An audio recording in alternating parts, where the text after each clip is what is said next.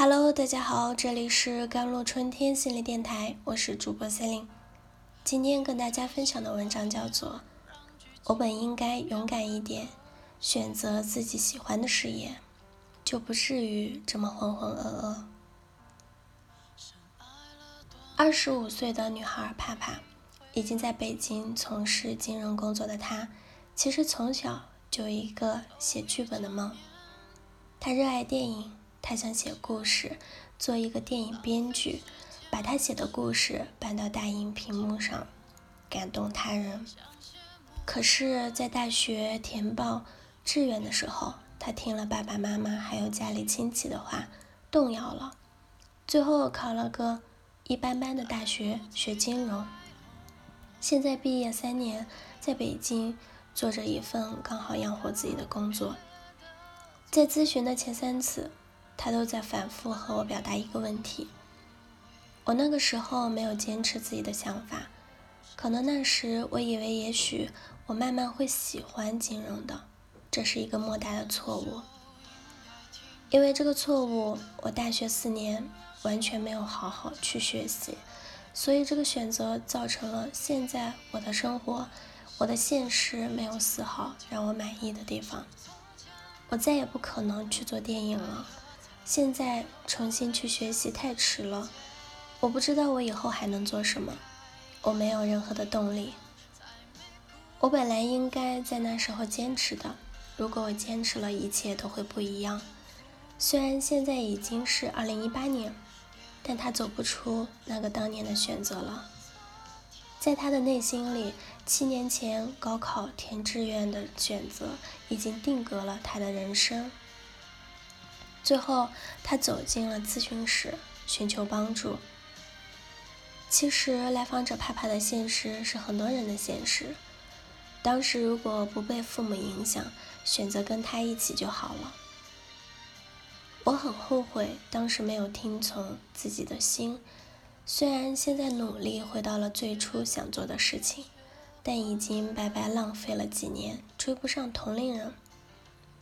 对于这些搞不清楚自己要的是什么，当年没能坚持自己的选择，当时犯了一个错误的人来说，他们被我本应该困在原地，陷入了深深的自责和自我攻击。他们无力重新开始，失去了对自己基本的相信，过着不满意的生活，甚至彻底丧失了掌控自己生活的能力。我很想对这样的人说：不，掌控生活的关键不是尽可能早去搞清楚你要什么，因为无论你有多么想知道，一个人真正需求的东西，很有可能都是掩藏在潜意识里的。你的意识也会有很多烟雾弹，你会受到周遭的压力和别人价值观的影响。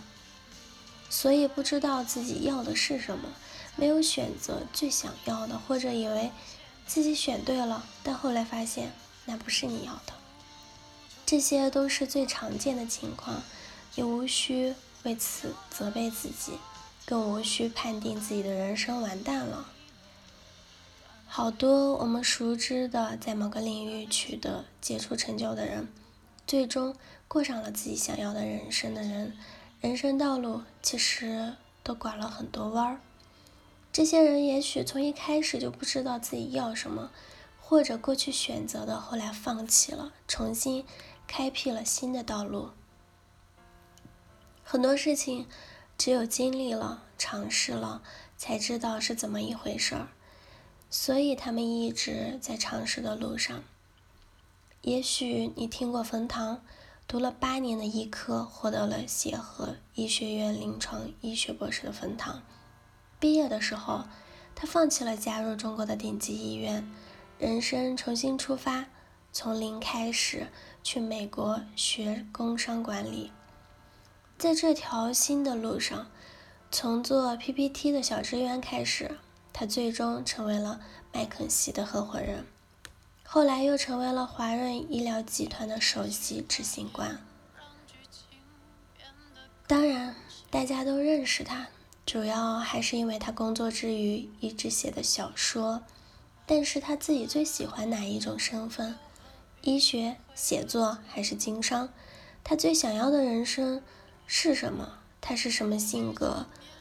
什么生活方式适合他？即使是获得了很多成功的粉汤，恐怕在人生的每一个阶段，最想要的都是不同的。